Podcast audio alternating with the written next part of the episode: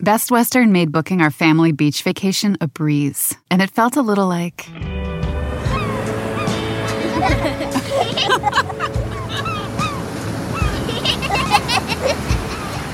Time to go. Oh.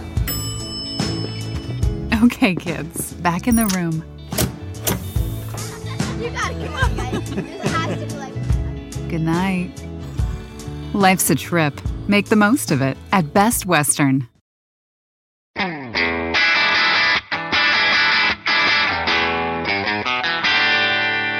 Hey math fans, Jason Marshall, Math Dude here with your weekly dose of quick and dirty tips to make math easier.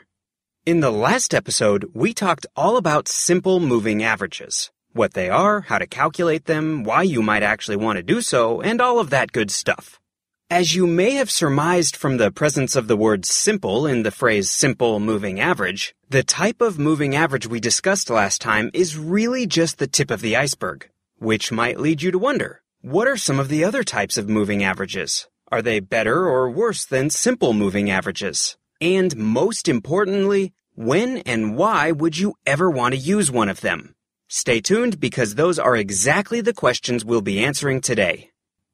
Before we start talking about all the different types of moving averages, let's quickly review the simple moving average that we talked about before. In case you've forgotten, we've been using the fact that you're training to compete in the 1500 meter race at the 2016 Olympics to help us understand how moving averages work. In the last episode, you'd been keeping track of the times of your daily practice runs, and you wanted to come up with a way to track your day-to-day progress. The problem is that your day-to-day times fluctuate a lot, which makes it hard to see the long-term trend telling you whether or not you're improving. As we found, one way to solve this conundrum is to use a moving average. To find the average time for a day using a three-day simple moving average, just add that day's time to the times from the two previous days and divide by three. To use a four-day simple moving average instead, just add the day's time to the times from the three previous days and divide by four. And so on for however many days you want to average over. It's easy to do, and the best part is that all of those distracting day-to-day fluctuations are smoothed out so that you can better see the overall trend.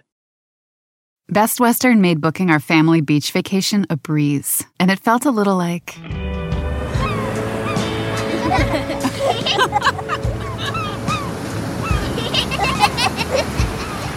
Time to go. Oh.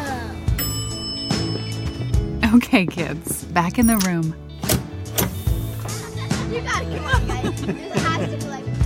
Good night. Life's a trip. Make the most of it at Best Western. One question that immediately comes to mind is how does the size of the moving average window affect the result? In other words, what does it mean to use a three day window versus a four day window versus something like a two week window?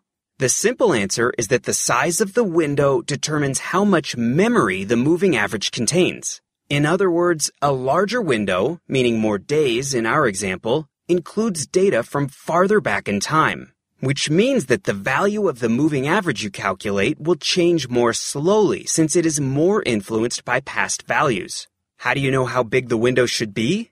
It depends on whether you want to look at the short, medium, or long-term picture.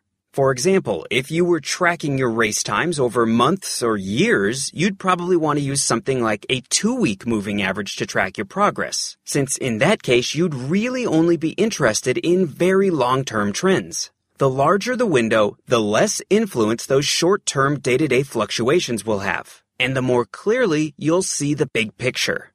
But as it turns out, simple moving averages aren't perfect. The biggest problem is that current values can sometimes be too dependent on past values. After all, except for the newest data point, all of the data in a simple moving average calculation comes from the past. Which is why it's sometimes better to use what's called a central moving average. The idea is almost identical, except that this time we use an equal number of data points on either side of a central point to calculate the moving average. For example, while a five day simple moving average of Wednesday's race time would use Saturday, Sunday, Monday, Tuesday, and Wednesday's times, a five day central moving average would use Monday, Tuesday, Wednesday, Thursday, and Friday's times. This type of central moving average is used all the time in science and engineering since there's less time lag, which means it usually better represents the actual moving average. Of course, it's not nearly as convenient to use when keeping track of race times or your weight, since you would have to wait some number of days, depending on the size of the window, to make your calculation. Which means that a simple moving average is a better choice for most of your day-to-day applications. There's one other type of moving average that I want to talk about today. Weighted moving averages. This type of moving average is a bit more complicated, so we won't go into too much detail. But it's an incredibly important tool in many areas of math, the sciences, engineering, and in the business and financial world, so it's good to understand the basic idea. The simple moving average that we know and love is actually a weighted moving average, in which the data are all weighed equally. What does that mean? Well, to calculate Wednesday's race time using a three-day simple moving average, we add up Monday, Tuesday, and Wednesday's times and then divide by three, which is the same thing as adding 1 times Monday's time plus 1 times Tuesday's time plus 1 times Wednesday's time, and then dividing this result by 3.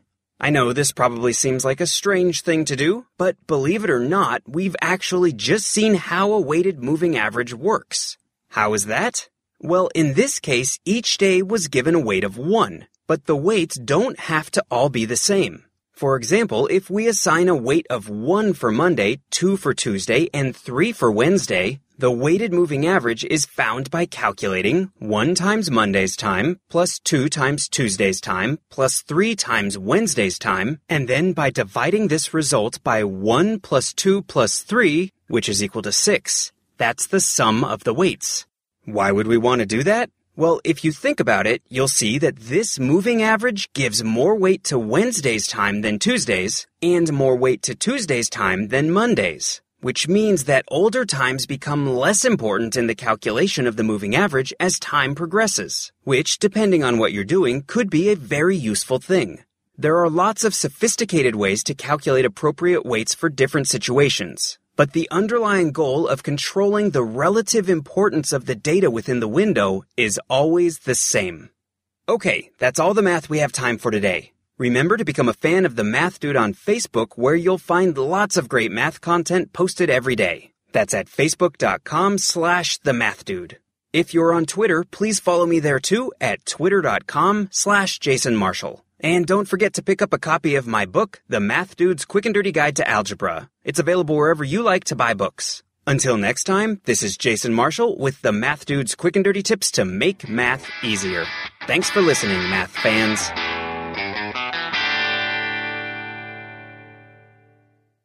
Best Western made booking our family beach vacation a breeze, and it felt a little like.